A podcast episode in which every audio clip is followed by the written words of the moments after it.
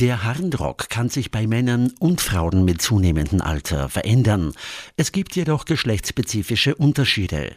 Bei Männern hängen die Beschwerden oft mit der Prostatavergrößerung zusammen und nehmen einen typischen Verlauf ein. Die beginnen sehr langsam und der Patient, der meist männliche Patient, registriert nicht, dass er sich die Blase zum Beispiel nie komplett entleert, sondern ein sogenannter Restharn in der Blase bleibt. Also nach dem Urinieren ist die Blase nicht wirklich leer. In diesem zurückbleibenden Harn können sich belastende Keime vermehren. So wie ein Heferl, das man halb ausschwappt, wenn es schmutzig ist, aber nicht ganz entleert. So ist es auch bei der Blase. Die ganzen krebserregenden Stoffe, die ganzen Bakterien gehören ausgeschwemmt. Und wenn das nicht passiert, kann es zu chronischen Reizungen und damit zu Spätfolgen kommen. Dieser sogenannte Harnrückstau kann bedrohlich zunehmen, ohne dass es dem Patienten bewusst ist. Es kann auch zu einem Rückstau bis hinauf in die Niere führen.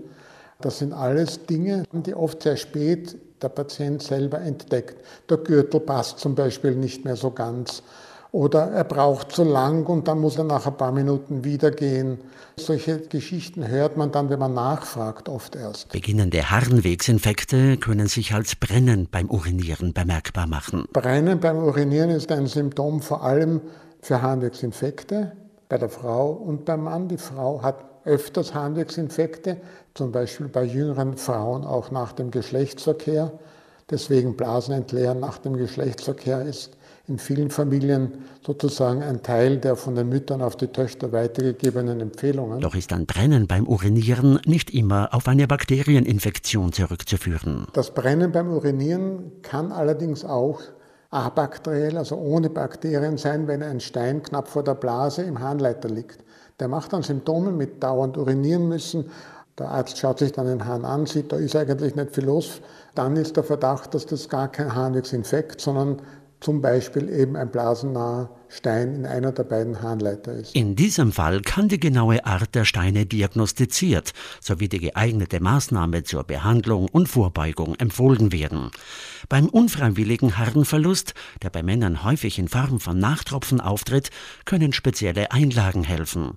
Jedoch sollte die dauerhafte Verwendung von Einlagen fachlich abgeklärt werden. Es gibt diese Einlagen. Ich bin kein besonderer Freund der Einlagen. Erstens, weil sie ein dauernder Bakterienpool sind, hygienische Probleme ein bisschen. Und das Zweite, ich würde so etwas nur dann tun, wenn eine medikamentöse Therapie keinen Erfolg zeigt oder nicht vertragen wird. Sowohl Männer als auch Frauen berichten häufig davon, dass sie beim Nachhausegehen einen plötzlichen Harndrang verspüren, der mitunter sogar zu einem unfreiwilligen Harnverlust führt, noch bevor sie die Toilette erreichen. Interessanterweise eine Erzählung, die in den letzten zwei, drei Jahren noch viel häufiger geworden ist diese, wir nennen das überaktive Blase oder Urgency, hat eine starke mentale Komponente. Und das führt unter Umständen sogar so weit, dass im letzten Moment, bevor man am Klo sozusagen die Hose runterlässt, schon die ersten Tropfen in die Unterhose gehen. Kann man, muss man anschauen, muss man schauen, dass nichts anderes dahinter steckt. Und wenn sonst keine Erkrankung vorliegt, kann man das auch medikamentös unterstützend bremsen. Erklärt Oberarzt Dr. Christian Türk, Facharzt für Urologie und Spezialist für ambulante Nierensteinzertrümmerung in Wien.